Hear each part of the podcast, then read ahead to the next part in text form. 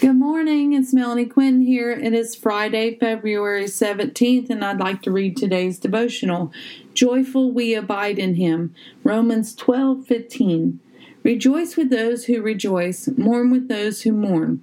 Rejoice is to show great joy for something. Let's choose to celebrate those loved ones that we have in our lives. We have this moment. We are not guaranteed the next, for there is a time and a place for everything under the sun. If another is mournful, be empathetic and ask them what is wrong if you are unsure. When we check in on our neighbors, we are showing the love of Christ. There are so many things to be grateful for. We just have to keep looking up and around. Do not keep looking behind where the ruins reside.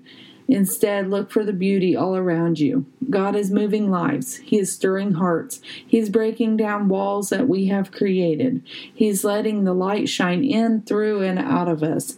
Keep Him first, and all things will continue to fall into place. Be intentional with your time with the Lord, for it is out of obedience and intentionality that we will live our best lives. Are you mournful or are you rejoiceful? Have you asked the Lord to bring healing to the things that make you mourn?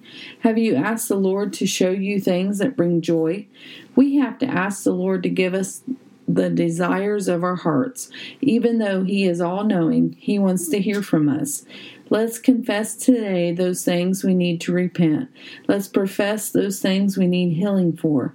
Let's find ways to celebrate the day at hand. Let's choose to follow the Lord no matter where He takes us. I can honestly say that I have been enlightened in the past four years on just how much He already loves us.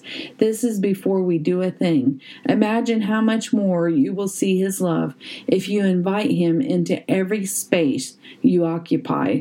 Wow, the world would change drastically. I am praying for the day that all knees will bow and every tongue confesses He is Lord over their lives.